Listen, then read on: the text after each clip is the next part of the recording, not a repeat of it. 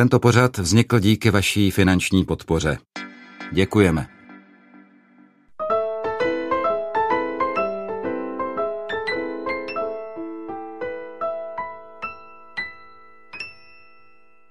Na Velehradě proběhlo 6. července roku 2022 celonárodní synodální setkání zhruba 120 lidí, na kterém se dotvářel finální dokument, který obsahuje národní syntézu právě proběhlé synody. Setkání tedy zakončilo národní fázi synody o synodalitě. Velehradskému jednání předcházela setkávání ve skupinách na úrovni farností a ty pak vyústily do osmi diecézních syntéz. V našem pořadu přihož sledování vás vítá Martin Weisbauer. Budeme s našimi dvěma hosty diskutovat o průběhu, organizaci, radostech i těžkostech celého synodálního procesu v naší republice i o jeho dalším osudu. Hosty jsme pozvali současně do studia Hradec Králové a Praha. V Hradci Králové to bude vedoucí Národního synodálního týmu otec Prokop Broš, kanovník Vyšehradské kapituly a emeritní děkan Katolické teologické fakulty Univerzity Karlovy a v pražském studiu pak paní Hana Pohořalá, která na základě nominace Rady evropských biskupských konferencí byla v Římě na zahájení synodálního procesu jako zástupce evropského kontinentu. Já vás tady vítám oba dva, dobrý den. Dobrý den. Dobrý den. V úvodu bychom si možná mohli schrnout některé základní informace o synodě, hlavně kdy a proč svolal papež František světovou synodu. Kdo z vás by se chtěl ujmout slova? Tak, papež František svolal světovou synodu v říjnu loňského roku 21 9. a 10. října konkrétně, s tím, že týden na to, to znamená 17. pokračovala nebo byla zahájena tato synoda v jednotlivých diecézích. A to, co bylo nové na této synodě, že poprvé postupovala podle nové apoštolské konstituce, která předpokládá, že se do procesu synodního zapojí i ten široký lid boží, to znamená, že se e, k tomu mají možnost vyjadřovat e, prakticky všichni lidé. To znamená, ten, kdo chce, byl osloven a zapojen. A téma synodalita, synodalita je, se dá říct, velkým tématem papeže Františka už od začátku jeho pontifikátu. A to, co je pro nás nové, že, že je to slovo, kterému jsme moc nerozuměli, takže nejdřív um, byla taková část, kdy jsme se vůbec učili tomuto slovu porozumět. Právě na to bych eh, teď rád navázal svojí druhou otázkou. Co tedy vše zahrnuje tento pojem synoda? To bude možná otázka spíše na Prokopa. Jak říkala před chvílí Hanka, tak eh, je to slovo, které jsme se teprve učili poznávat, vůbec číst. Někdo ho vlastně odmítal, že to je cizí slovo, takže se tím nebude zabývat. Eh, takže jsme si museli opravdu říct, co to vlastně znamená, eh, že je to jakási široká vzájemnost božího lidu, která je velmi důležitá k tomu, abychom mohli církev žít, prožívat, také svoje křesťanství nějak uspořádávat nově, tím, že reagujeme na to, co je kolem nás. Synodalita pracovala vlastní metodou. Má vlastní postup, který eh, využívá toho, že se lidé sejdou, vytvoří skupinu a je ten postup zásadně založený na dialogu, na naslouchání. Chceme vědět, co si lidé myslí, tak je třeba, aby říkali to, co si myslí.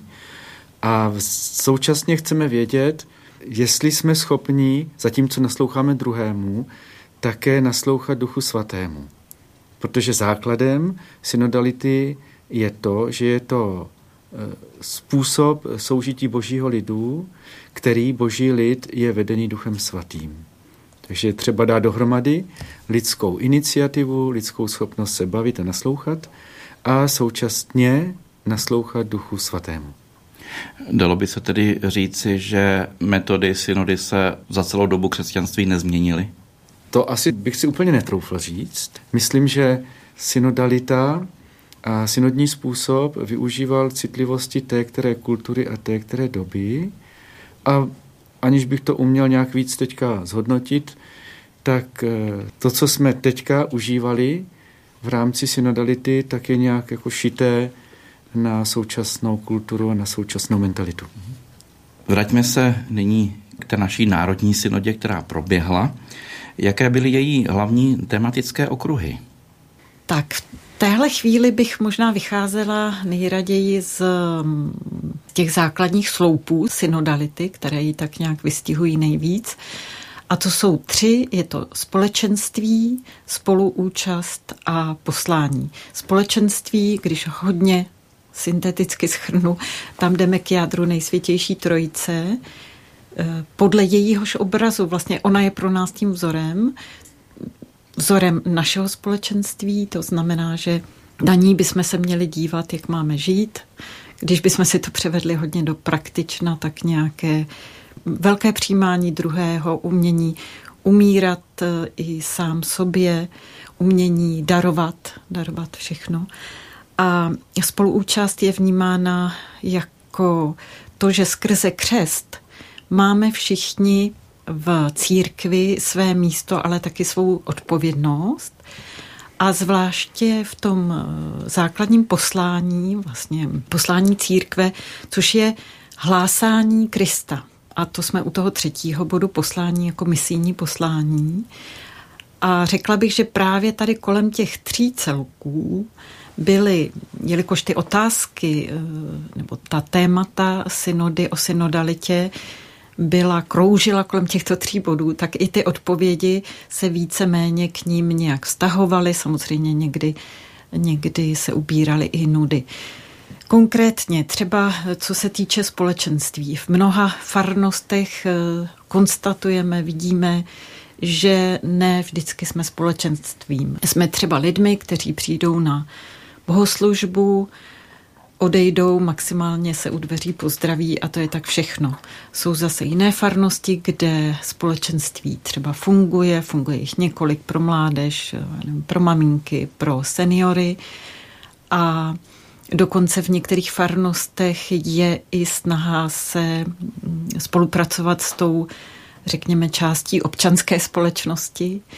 Ale to, co bych řekla, že hodně zaznívalo, bylo, že že je potřeba toto společenství obnovit. A samozřejmě ve farnosti tam nastupuje i úloha kněze nebo ta jeho osobnost, kde je taky znát, že někde to víc funguje, to znamená společenství založené na dobré komunikaci, ale zase jsou místa, kde vlastně eh, zaznívalo i to, že třeba právě ta komunikace mezi knězem a ostatním lidem není dobrá, nebo třeba někde vůbec není.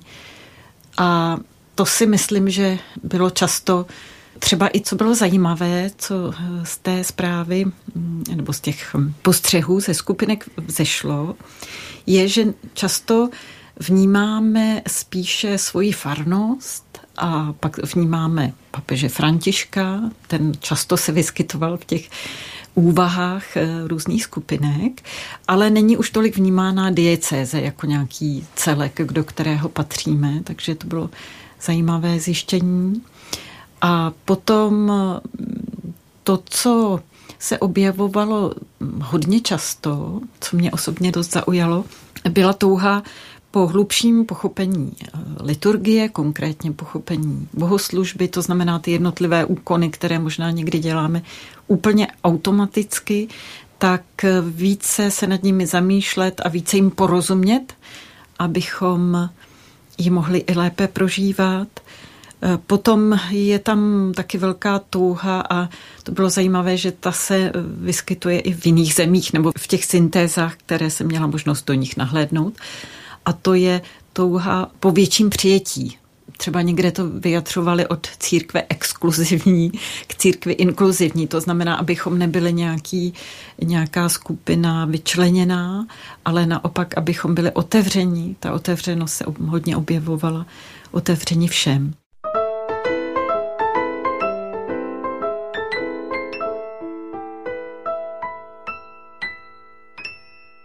Tom tématu poslání, tak tam bych řekla, že se vyskytovalo hm, velké jako vědomí, že neumíme třeba tolik víru předávat, ať už v rodině, ale hlavně, že neumíme tolik hlásat Krista. A současně se tam také vyskytovala eh, velká touha právě potom více evangelizovat, když to tak nazvu. Nebyl tam takový příklon k evangelizaci, řekněme tomu způsobu veřejnějšímu, můžeme říci pouličnímu, jako spíše osobní svědectví nebo svědectví společenství, svědectví té farnosti, které by mělo být tak silné, až by se lidi sami začali ptát, proč tak jednáte. A poprosím Prokopa o doplnění. Vnímal jsem synodální proces jako tu, teďka tu první fázi, jako cestu, abychom vůbec jako citlivěli na synodalitu. A když se řekne synodalita, tak je to opravdu jako velmi široké, široká představa o církvi. Není možné dostat nebo sestříhat církev jenom na nějaký klub, na jednu instituci a právě to, co nám nabízí synodalita, je eh, všímat si jako propojování různých aspektů života církve. A tak jsem vnímal i těch deset nadhozených témat jako spíš cesty, cestičky k tomu, abychom citlivěli na to, co je to vlastně církev jako synodální. Jestliže bychom mohli, jak říkala Hanka, víc z těch jako základních tří pilastrů nebo pilířů synodality, tak když teďka půjdeme po těch, řekněme, nadhozených deseti tématech, tak jsme se učili v rámci synodálního procesu nejprve vlastně se stišit, abych tak řekl, stišit a naslouchat. A zdá se, že to, je, že to našlo velikou rezonanci, velikou odezvu, to, že jsme vůbec začali spolu mluvit, eh, naslouchat si, stěšit se, naslouchat si, potom, abychom říkali ty věci, které si skutečně myslíme. Veliký objev mezi lidmi eh, byla metoda, že teda každý dostane tři minuty a každý spravedlivě si ty své tři minuty využije a řekne si, co mu přijde jako důležité. I ta potom další, další kolo, že máme reagovat na sebe. Ne, že jako střílet po sobě, ale snažit se vytáhnout to, co u druhého vidím jako důležité, smysluplné. Tedy schopnost vést dialog, eh, schopnost mluvit, schopnost slavit, být spolu, to je další něco, co jsme objevili. Hanka zmínila tu, tu liturgickou eh, stránku našeho scházení ale potom ještě byla celá řada různých hlasů, kteří říkali, že umění života farnosti je v tom, že liturgie je skutečně středem a ne jediným bodem, kde se setkáváme. Potom to, co je hodně důležité, že církev se stává nějakou kulturní veličinou, tedy vstupuje do nějakého, do nějakého společenského prostoru, má co dočení s kulturou, která už tam je, takže někdy působíme, řekněme, prorocky, eh, jako že dáváme světlo, někdy třeba řekneme, to se nám líbí nebo to se nám nelíbí a to si myslím, že taky hodně důležité. Prvu jsme to vlastně jenom chápali, jak se kulturně tváří církev, jestli je srozumitelná, takže to jsou další témata, která byla velmi důležitá. Potom téma řízení, spoluúčasti, jak už o tom byla řeč, že teda každý věřící má nějakou nějaké místo v církvi a současně i zodpovědnost. A zvláště se myslím, že soustředila pozornost na ty, kteří, eh, u kterých ta zodpovědnost je vidět na veřejnosti, to znamená často kněží nebo představitelé. Tam myslím si, že jsme se dostatečně vyjadřovali a chtěli jsme říct eh, klady i zápory. No a potom to, co myslím si, že zůstalo jako malá popelka, je, jakým způsobem bychom chtěli se rozvíjet dál. Myslím si, že to je něco, co zůstalo často nevyřčené, jen jsme řekli, že chceme, to jsme vlastně i teďka na Velehradě eh, směli konstatovat, že opravdu chceme pokračovat eh, a to, jakým způsobem budeme pokračovat, musíme ještě dobře promyslet. Těch deset témat, o kterých jsme eh, právě mluvili, byly schrnuty v takzvaném přípravném dokumentu. Kdo tento dokument vytvářel před synodou? Takzvaný přípravný dokument a vytvořené vádemékum jsou dokumenty sekretariátu synody ale děkuji za tohle otázku, protože oni vznikli mnohem, bych řekla, barvitěji, než by se zdálo, že, že prostě sekretariát synody, někdo si tam sedl ke stolu a napsal něco, ale to byla obrovská a dlouhá práce napříč světem, to opravdu doslova, protože ta strategie byla od začátku, že budeme vycházet z takzvané dobré praxe, která kde na světě v církvi už existuje. A třeba i z těch potíží, které už tam můžeme nějak odezírat z našeho života, takže třeba to vádemékum už vycházelo opravdu z praxe a nebylo soustředěno zdaleka třeba jenom na Evropu nebo na jeden kontinent. Zkrátka tam se odráží nějakým způsobem celý svět. A Přípravný dokument je dokumentem komise, která, teologické komise, která vznikla při sekretariátu synody, tady možná malinkou ještě odbočku, kromě té komise teologické je tam komise duchovní, to znamená pro spiritualitu, takto, a komise pro komunikaci a metodologii. Tak. A zpátky k tomu přípravnému dokumentu, na něm se podílelo několik teologů, opět tedy napříč světem.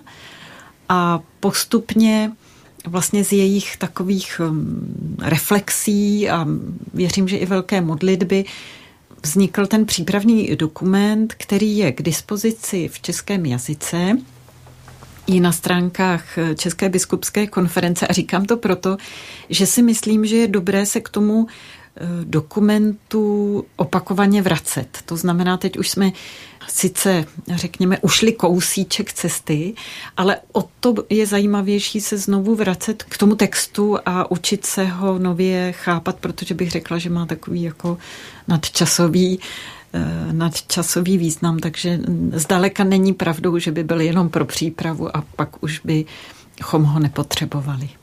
Posloucháte dopoledne s proglasem, ve kterém si povídáme o ukončeném národním synodálním procesu i o synodě v širších souvislostech.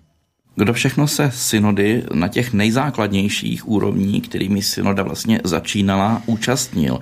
Myslím to z hlediska takového, jestli to byly třeba jen pokřtění, věřící nebo, nebo další lidé a podobně. Mm-hmm. Možná, že bych zkusil teďka reagovat. Bylo třeba připravit organizačně prostor tak, aby se mohlo účastnit co nejvíce lidí. Takže říkám to s trošku s takovou jako metodickou eh, poznámkou. Bylo třeba vytvořit eh, strukturu, eh, synodální strukturu pro tu pr- úplně nejprvnější fázi a to bylo, když jsme pracovali v diecézích, Každá diecéze teda vytvořila eh, nějakou svoji strukturu lidí, diecezní tým, uprostřed koordinátor a ten tým vymyslel způsob, jak oslovovat lidi. Většinou to šlo přes struktury již synodální, synodní stávající, to znamená dieceze, vikariáty, farnosti. Na všech úrovních už jsou dneska lidé, kteří vědí, co komu patří, jakou kompetenci mají a z toho svého úhlu pohledu mohli vytvořit nový prostor pro lidi, buď to uvnitř církve, nebo i ven z církve, nebo na, na hranici. A když to vidíme dnes, dneska, když se podíváme, tak zjišťujeme, že se nám podařilo eh, oslovit lidi, kteří jsou uvnitř církve. Eh, jsou tam eh, krásné příklady toho, že se podařilo oslovit lidi, kteří jsou v jiných církvích nebo náboženských společnostech nebo společenstvích. Oslovit ty, kteří jsou úplně mimo církev, se podařilo opravdu ve velmi řídkých případech. Ale existovaly takové. Zaplať pámbu jsou, jsou to, ale jsou to opravdu řídké případy. E, myslím si, že právě ta rychlost, se kterou bylo třeba provést tuto první fázi, ta rychlost asi zapříčinila to, že jsme nebyli schopni e, jako propracovaněji se otevřít třeba lidem, kteří byli, jsou třeba mimo viditelnou hranici církve. Nápady byly, celá řada, jakým způsobem bychom si s tím mohli poradit, ale fakticky, aby někdo z lidí do toho šel, to už se nepodařilo tolik. Chcete, paní Pohořela, něco doplnit ještě tady k tomu, než půjdeme k další otázce? Já, já to jenom podepisuju, to, co říká eh, Prokop. Měla jsem přesně to na mysli, že když jsem se v tyto dny tak nějak v mysli vrátila zpět k tomu procesu, tak jako první na mě takový ten SOS signál právě vycházelo to, že, že, jsme, že se nám vlastně tahle část nepodařila. Nicméně nemusíme vyšet hlavu, protože jsem si na tom uvědomila, že ten čas eh, byl čas teďka takový příhodný, ale neznamená, že skončil. Takže eh, jak my jednotlivci nebo ve společenství, ve farnosti a tak dále, takže můžeme tady tu stránku nějak jako si vzít k srdci a více se snažit vnímat lidi kolem sebe, kteří, jak řekl eh, Prokop, jsou za tou takzvaně viditelnou hranicí církve, protože mm, patří vlastně do té rodiny všichni, kdo jsou na tom území daném, tak to je taková pěkná výzva. My jsme před chvílí zmiňovali, že vlastně synoda u nás probíhala na jednotlivých úrovních farních, vikariátních, diecézních. Lišil se nějak průběh synody v jednotlivých našich diecézích výrazněji? Já bych řekl, že se specifičnost jednotlivých diecézí projevila že se, to, že se ukázalo, že to není nakonec opravdu jeden nějaký institucionální nástroj, který proběhne ve všech prostředích, ve všech krajinách stejně, ale to, jakým způsobem se ti, kteří konkrétní lidé ujali eh, synody o synodalitě, tak se to hned projevilo. Takže mám za to, že i když tady máme dneska osm syntéz diecézních, plus třeba nějaký výstup je i v rámci řecko-katolické církve, tak eh, mám za to, že každá je přeci jenom tvořená trošku odinut. I když jsou podobné, ale každá je tvořena odinut. Takže určitě se projevila specifičnost jednotlivých diecézí. Eh, to znamená, že třeba je to možné chápat tak, že by každá diecéze řešila trochu jiné problémy, jí bližší? Určitě řešili svoje problémy, které jsou potom třeba podobné, ale neřešili problémy nějak obecně. Opravdu řešili konkrétní problémy, které v té které diecezi jsou.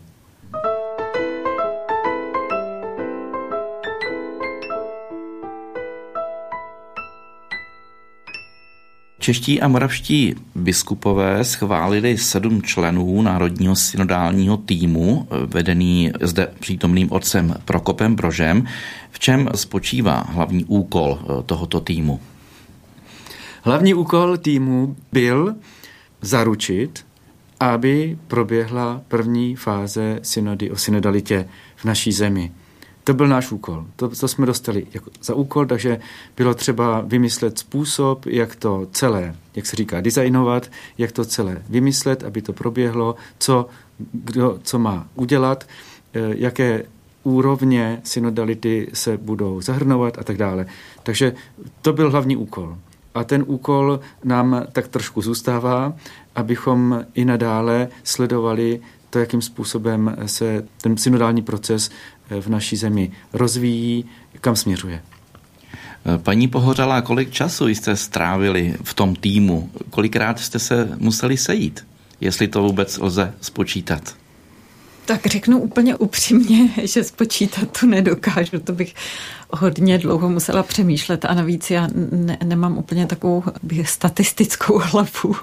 Ale tak, když bych popsala tu dynamiku, my jsme se výdali nejčastěji tak, jak nás to naučil covid, to znamená zoomově, zoomovali jsme.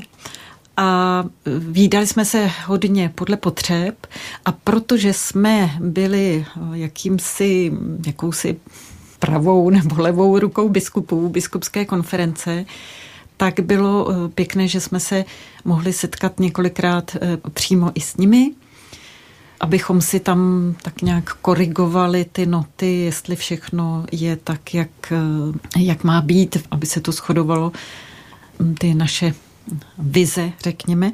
Ale jinak jsme pracovali si, myslím, hodně. Někdy, někdy to chtělo i různé takové jako večery, až pozdní večery.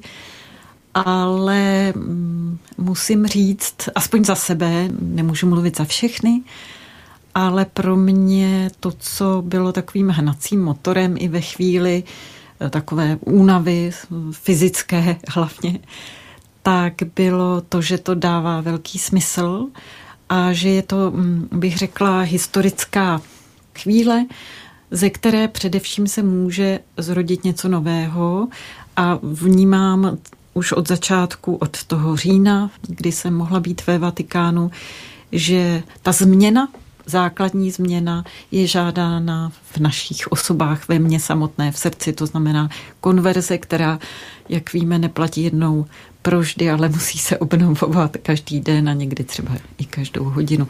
Takže práce byla intenzivní, ale velmi, velmi smysluplná a věřím, že jsme se posunuli, nebo že jsme se učili pracovat opravdu v týmu, to znamená učit se naslouchat, naslouchat jeden druhému. A taky, což si myslím, že je ještě větší umění, ale je, je úplně nezbytné, umět přijít připravení s jasnými názory na věci, ale ty názory třeba umět bych řekla, nechat rozplynout a semlít duchem svatým, aby z nich mohlo vypadnout to, co chce on a ne nikoliv my jako jednotlivci. Posloucháte dopoledne s proglasem, ve kterém si povídáme o ukončeném národním synodálním procesu i o synodě v širších souvislostech. Občas bylo možné v našem veřejném prostoru zaslechnout názory, že synoda má sloužit k určité demokratizaci církve. Jak je to doopravdy? Pokud demokratizací chápu to, což je vlastně jako nějak zaběhnutý ta představa v naší kultuře, že tady byl nějaký systém, který nezohledňoval lid, byl tady pár řekněme nějaká šlechta nebo něco, jenom část, která vládla a demokratizace měla umožnit, aby se vláda věcí veřejných eh, dostala ke všem lidem, tak eh, bych si teda dovolil říct, že synodalita je, je varianta na tohle. Nebo varianta, je to prostě něco jiného.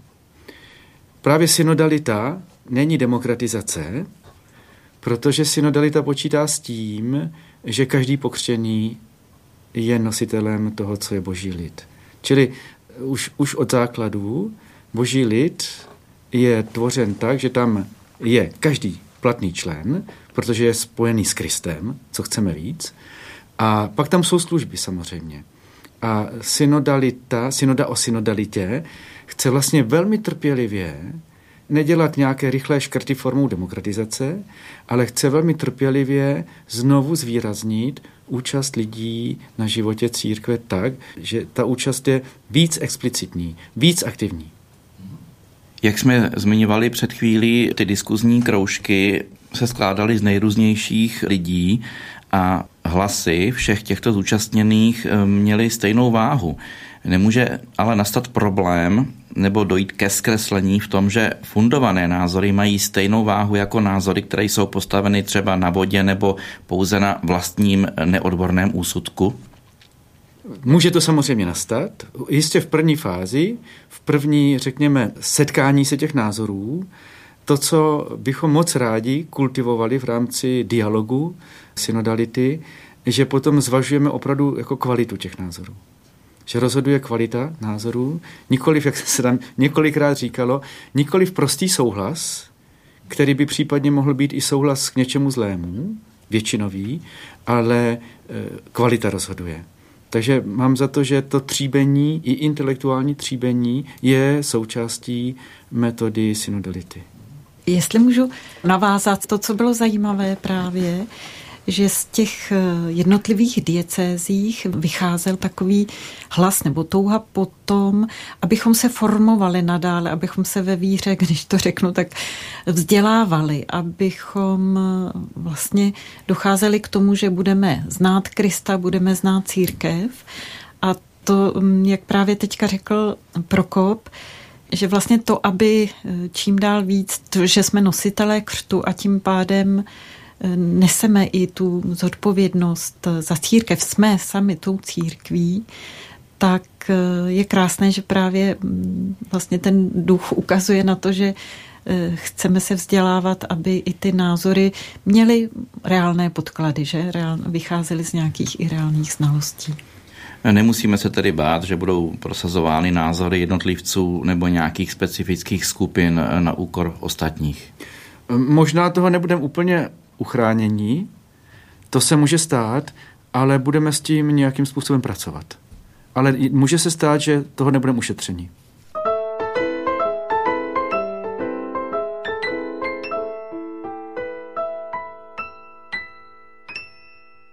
Syntéza synody není určitě jednoduchý proces. Nemůže se při této syntéze stát, že část hlasů nebo názorů účastníků nějakým způsobem zapadne? Já zkusím tak. začít, jestli můžu, Hanko, a hned jestli... Já chápu syntézu opravdu jako syntézu, tedy ne jakýsi výtah z toho, co je napsáno v širokém nebo v široké bázi. Tvrdím, že syntéza je součástí toho, co se řeklo a zapsalo v jednotlivých skupinách. Takže my máme vlastně opravdu výstupy v jednotlivých skupinách, které eh, formálně jsou třeba takové jako jednodušší, bych řekl. Pak máme něco, co se nazývá diecezní syntéza, která počítá s tím, že není odtržena od těchto jednotlivých výstupů. Myslím si, že právě na diecezní fázi to sepětí je markantní, přiznané. A tam už na, na úrovni diecezní přeci jen ten jazyk a řeč, která je použitá, je taková, že chce nějakým způsobem dát prostor dialogu všem výstupům. Takže je přeci jenom jako chtěně nějak formulovaná. Používáme tam, když to bylo přiléhavé, tak tam používáme i přímo e, citace z jednotlivých výstupů, z jednotlivých skupin. No a samozřejmě na úrovni národní se nám to dostává ještě na, o nějaký jako formální level výš. A můžeme si všimnout, že vlastně každá ta úroveň synodality má svoje tónování. Patří to k tomu. Nějak se to tváří na úrovni malých skupin, nějak se to tváří, aniž bychom ztráceli autenticitu na úrovni diecéze, protože už to je to hlas, který vytváří se pětí celé diecéze. Nyní je to hlas, kde chceme dát prostor vlastně všem lidem v naší místní církvi tak se to tónuje trošku jinak a je to samozřejmě, že to tak je, že tam nemohou zaznít všechna konkrétní vyjádření z jednotlivých malých skupin. Ano, přesně tak a myslím si, že ani e, Cílem není nějaký jako souhr nebo výpis nebo přepis e, jako jednotlivých výpovědí, ale e, myslím si, že tím, jak bude ten proces pokračovat, to znamená, že teď eh, ty jednotlivé desetistránkové syntézy biskupských konferencí se sejdou 15. nebo k 15. srpnu v sekretariátu synody a z nich do prosince bude vytvořen další dokument, který bude podkladem pro kontinentální fázi, která navazuje na tu národní. Takže eh, se dá říct, když si představíme ještě ten proces, že, že z několika mm, set stránek nebo tisíců stránek bude vytvořena další syntéza, tak samozřejmě prakticky by se mohlo zdát, že se něco takzvaně ztratí v překladu, ale nad tím vším bdí samozřejmě duch svatý. To znamená, že to, co jako má zaznívat, eh, tak určitě se přenese do té další fáze, ale přesně bych chtěla potrhnout to, co říkal eh, Prokop, že ten základ diecézní, ten zůstává a to je, bych řekla, ta eh, syntéza z té diecéze je výchozím bodem, na které můžeme pracovat a uvádět ho do praxe a přemýšlet nad ním. A když to řeknu trošku tak jako obrazně, k tomu jakoby nepotřebujeme Vatikán. To znamená, my můžeme začít v té naší místní církvi zítra, dnes.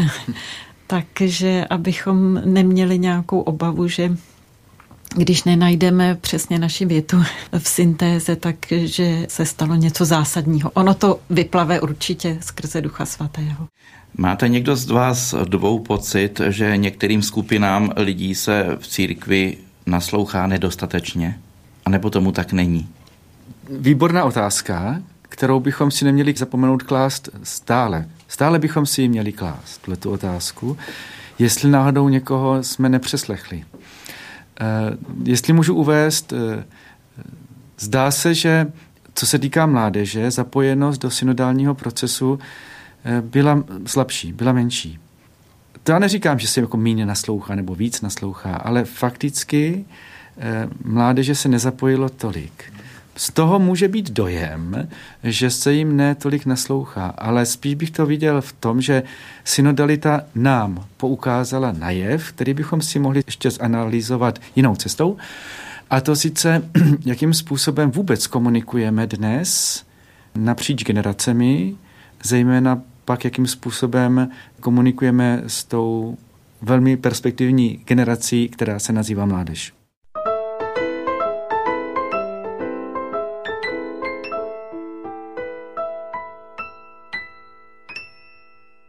Synoda neprobíhá samozřejmě jen u nás, řeší v jiných zemích stejné anebo jiné otázky ve svém rámci. Liší se třeba naše synoda od sousední rakouské nebo polské v nějakých zásadních věcech? Pokusím se reagovat, i když eh, konkrétně tady o těch zemí eh, nemám nějaké bližší znalosti, ale chtěla bych říct eh, dva okamžiky. Synoda probíhá všude víceméně stejně, někde třeba byl kladen větší důraz na skupinky, jinde zase na příspěvky jednotlivců, ale v zásadě to proces byl velice stejný. A výsledky, měla jsem možnost si poslechnout něco z Malajzie, z Itálie, z Anglie a tam samozřejmě já nemůžu postihnout všechno, na to si nemůžu udělat nárok, ale První takový dojem bych měla, že některá témata byla naprosto stejná. Třeba závěr Malajzie je třeba znovu postavit do středu církve Krista. Vypadá to jednoduše, ale je to prostě tak. Nebo zase Malajzie byla, že možná děláme hodně aktivit, ale jsou ty aktivity reálně pro lidi? Jsme skrze ně blízko lidem? Nebo je třeba, aby se neodvíjel život ve farnosti pouze kolem osoby kněze, aby nebyl na ní postaven. Nebo misie, misijní poslání, to bylo velice podobné, že ho zanedbáváme. Nebo další věc bylo to, že se musíme učit eh, si naslouchat a také to bylo, myslím, v Anglii, že vnímáme, že komunikace z církve ven, od nás ven, že je taková chabá. Nemá někdy třeba, že jsme i mm, jako odtrženi od běžného života a odráží se to právě i na tom jazyce, výrazivu. Takže já bych řekla, že tam bude určitě mnoho společných bodů a, ale v těch jednotlivostech eh, budou zase ty dané specifické rozdíly, takže aspoň taková ochutnávka, ale jsem si vědoma, že je to na hlubší studium. Když už jsme u takovéhoto zběžného porovnání, máte pocit eh, někdo z vás, že by eh, naše synoda byla něčím specifická, že by se něčím vyznačovala v porovnání s ostatními synodami? Já skutečně do porovnání ještě, přiznám se, nemám nemám eh, dobře udělané, ale jenom když jsem si četl trošku výstupy z Itálie, ze Španělska, eh, teďka ještě z Francie, tak jsem zjistil, že měl jsem možnost v těch církvích třeba chvilku být, tak mně přijde, že opravdu to odráží to trošku do specifikum té které církve.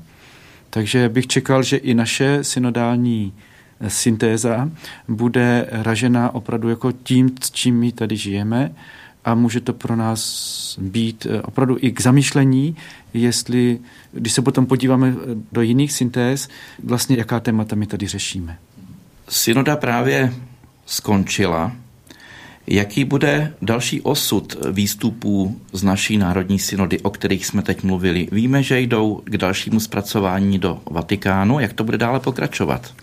Takže už jsem naznačila před chvílí, syntézy z jednotlivých eh, biskupských konferencí nebo dalších celků se sejdou do 15. srpna tohoto roku v sekretariátu synody biskupů a to sice v nějakém pro ně srozumitelném jazyce, to znamená, že teď je třeba je přeložit eh, ty syntézy a z nich se vytvoří takzvané instrumentum laboris nebo nástroj pracovní číslo jedna a bude sloužit jako podklad pro kontinentální fázi synody, která bude pokračovat eh, na jaře příštího roku. U nás eh, máme tu čest, že Praha bude hostit eh, evropské setkání kontinentální na začátku února příštího roku 23 a závěry z kontinentálních setkání znovu půjdou do sekretariátu synody, kde z nich bude vytvořen druhý dokument, takzvané Instrumentum Laboris číslo dvě, a to už bude sloužit pro setkání nebo zasedání, chceme-li, eh, synody biskupů v říjnu 2023 a poté eh, se předpokládá, že vznikne eh, nějaký další výsledný dokument. Jsme zvyklí, že to bývala postsynodální apoštolská exhortace.